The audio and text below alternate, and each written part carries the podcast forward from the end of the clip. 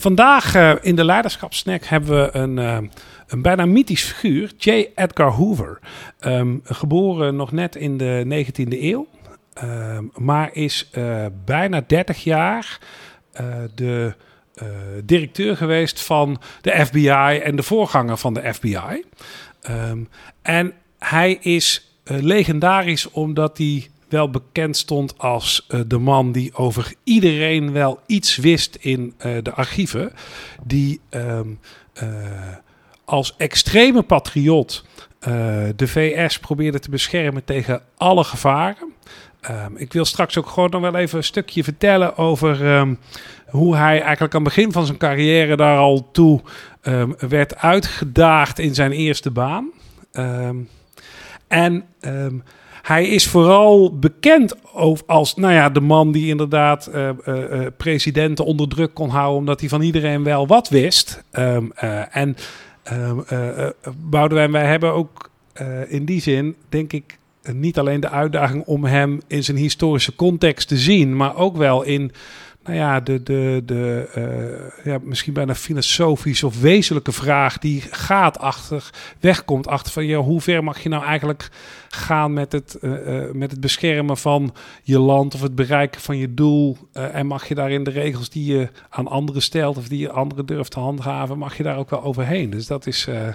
Nou, ja, ik denk dat de uitdaging inderdaad gewoon uh, van vandaag ook wel iets anders misschien net is dan we normaal gesproken hebben. Want dan gaat het echt wel over van, wat is nou je uitdaging als leider? Ja. En nu gaat het er ook wel om van, ja, wat is de uitdaging ook wel voor de organisatie? En, en, en daarmee ook wel voor de desbetreffende persoon. Maar het gaat minder over misschien wel het behoud bijvoorbeeld van je positie of iets dergelijks. Maar meer, wat, wat doet dat nou eigenlijk als je daarmee bezig bent? En wat doet het ook als je alle middelen inzet? Ja, ja, en, en misschien toch even leuk, hè? Want uh, iets van context meegeven is natuurlijk wel aardig. Want hij, Zeker bij hem. Zeker bij hem, ja. Want hij, hij kwam in, in, in 1917, komt hij op een gegeven moment in overheidsdienst. en krijgt hij een, een ook wel echt bijzondere taak. Want uh, Amerika was op de, of de VS was op dat moment in oorlog met uh, het keizerrijk Duitsland hè, en, en, en, en de mogendheden daaromheen. En toen kwam er ook echt zo'n sfeertje. En dat zien we overigens vaker in de Amerikaanse geschiedenis dan terug. Hè, dat de vijand, um, uh, die moet ook van binnenuit bestreden worden. Hè. Het McCarthyisme, als het gaat om communisten, dat is daar natuurlijk ook wel een voorbeeld van. Dat, nou ja, you're with us or against us. Dat speelt daar ook echt, ook openlijk. Hè. Er, wordt, er wordt op een gegeven moment ook door uh, een, uh, um, dat moment gezaghebbende senator een speech gehouden van... joh, het wordt nu tijd dat um, met name de, hè, de mensen met Duitse achtergrond in de VS zich duidelijk maken van joh, als jij niet onderdeel bent van uh, Amerika, dan ben je dus een verrader, letterlijk. Hè? You're, trader. En hij krijgt dan, je Edgar Hoover krijgt de opdracht om gewoon al die mensen eerst eens in kaart te brengen. Wie zijn dat dan, die mensen met een Duitse achtergrond? Uh, en uh, wat doen ze? En kunnen we nou laten zien dat ze loyaal zijn of niet? nou, daar gaat hij, gaat hij ver in. Ja, en zo, hij ja? krijgt ook de bevoegdheid om ze gewoon op te sluiten. Precies. Zonder vorm van proces. Ja, nee, dus de, en ook dat soort excessen zien we natuurlijk vaker in de Amerikaanse geschiedenis. Dat, uh, nou ja, ook zoiets als Guantanamo Bay. Hè, de Amerikanen hebben daar soms wel een handje van om, om belangen zo groot te laten zijn dat ze zich dan niet aan hun eigen regels hoeven te houden. En het, het, het, ja, wat bij hem uh, wat mij wel bezighoudt bij hem is dat hij aan het eind van die oorlog, op een gegeven moment krijgt hij de opdracht van, nou, nu moet dit moeten deze dossiers vernietigd worden. Dat doet hij niet. Dat brengt hij over naar een ander onderdeel uh, van, van, uh, van de organisatie. het was eerst bij het leger, maar hij komt dan al vrij snel bij de voorganger van de FBI. En dan brengt hij dat allemaal onder en eigenlijk daar wordt geboren waar hij zo bijna mythisch en legendarisch om is dat hij echt over van alles en nog wat dingen heeft verzameld. En dat deed hij met de komst van nu nieuwe technieken.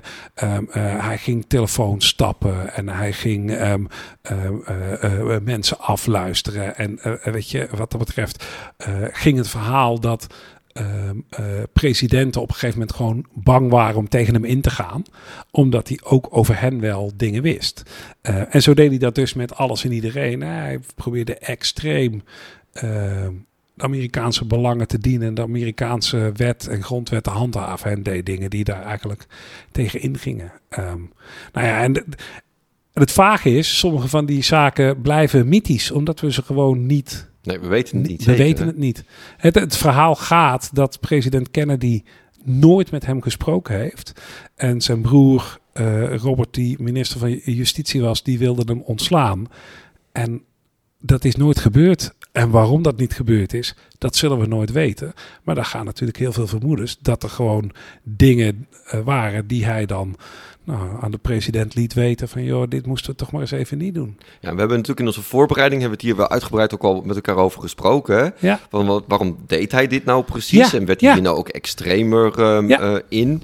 Ehm, en we zaten eerst misschien wel een beetje op de lijn van ja, hij deed dat om zijn eigen positie eh, te behouden. Maar op een gegeven moment zeiden we ook wel tegen elkaar van ja, misschien zitten er toch wel hele andere redenen in. Misschien zat hij al zo lang in die functie Ja. eh, dat, hij, dat hij overal gevaren eigenlijk zag. En dat hij ook niet.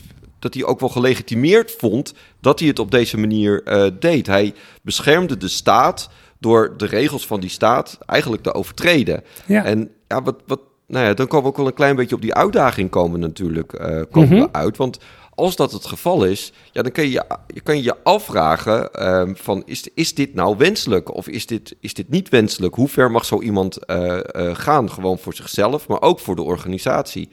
En wat wij toch wel ook als, als die uitdaging zagen, was van ja, ehm, hoe, hoe goed is het ook vanuit organisatiebelang en vanuit leiderschapsbelang om iemand s- eigenlijk zo lang zo'n machtige functie eh, Ja. te laten uitoefenen. Want hij, heeft, hij is 37 jaar is hij Ja. directeur van de FBI is hij geweest. Dat is natuurlijk belachelijk als je dat denkt in termen van, van machtenscheiding en machtsevenwicht. Ja. Nou ja, en het spannende daaraan vind ik, is dat ehm, hij was wel ongelooflijk effectief. Hè? Nog even los van of het allemaal, eh, zeg maar, ook moreel eh, eh, te verantwoorden is. En misschien zelfs ook wel juridisch. En eh, of dat allemaal te verantwoorden is, dat, dat kun je je afvragen. Ehm, maar het is hem wel gelukt om. Hij is zo gespecialiseerd geworden in het. ehm, eh, eh, als het ware handhaven van die orde in de VS. Dat hij er heel erg effectief in was. De vraag is: zou je dat eigenlijk wel moeten willen? En eh, als je namelijk alleen nog maar kijkt naar gevaren, dan zie je ook overal gevaren. Ja.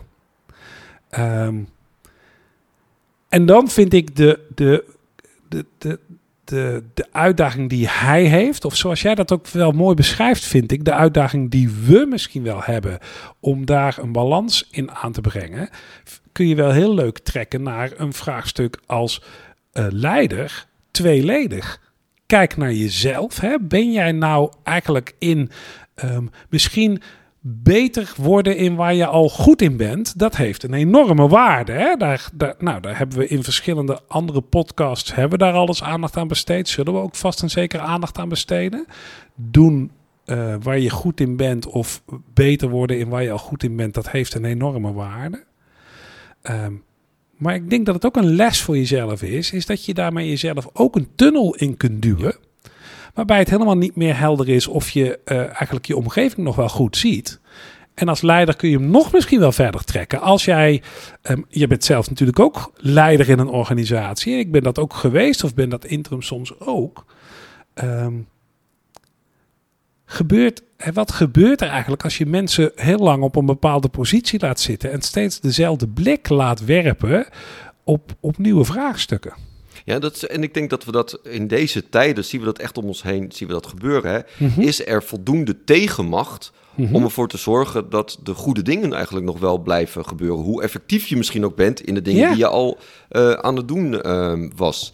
En ik denk dat de oproep van, van, deze, eh, van, van deze tijd ook wel echt, echt is. En dat kunnen we ook wel als een les trekken als we kijken naar J. Edgar Hoover. Is dat we continu die vraag moeten blijven stellen. Of de mensen die ehm, eh, aan de top ehm, verantwoordelijk Ja. zijn voor bepaalde beleidsterreinen, vo- voldoende tegenmacht om zich heen weten te creëren om tegengesproken te worden. Maar ook of ze er niet te lang of te kort eh, zitten om zelf gewoon met de juiste perspectieven te blijven eh, komen en de, en de frisse blikken te blijven eh, komen. Om ervoor te zorgen dat je niet alleen de dingen goed doet, maar dat je Mhm. ook de goede dingen doet. Ja.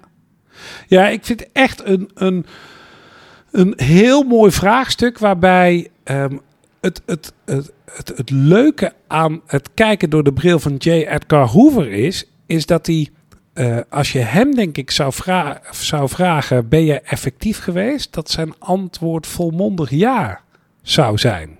Dat denk ik ook. Alleen, dan kom ik wel even terug op het punt wat ik zo net zei. Want als we hem zouden vragen, heb je nou de dingen goed gedaan? Dan zou hij zeggen, ja, Ja. dat heb ik gedaan. Maar als je hem de vraag zou stellen, heb jij ook de goede dingen gedaan? Dan weet ik niet wat zijn antwoord zou zijn. Nee, nee en, en ja, hè, dat hebben we vaker gezegd. Als dan geschiedenisbedrijven, dat, dat werkt ook niet. Maar het, het, eh, als je, de reflectie die wij natuurlijk steeds in deze eh, afleveringen maken is... Van, wat kun je hier nou van leren? Dan is dit denk ik een ongelooflijk belangrijke. Dus ehm, nou, J. Edgar Hoover... ehm, ik ben blij dat ik niet heb hoeven leven in de tijd dat jij eh, eh, eh, er was, zal ik maar zeggen. En ondertussen dank wel voor deze wijze les. Want ehm, hij zet erg aan denken bij mij. Ja, zeker. Dank je wel weer.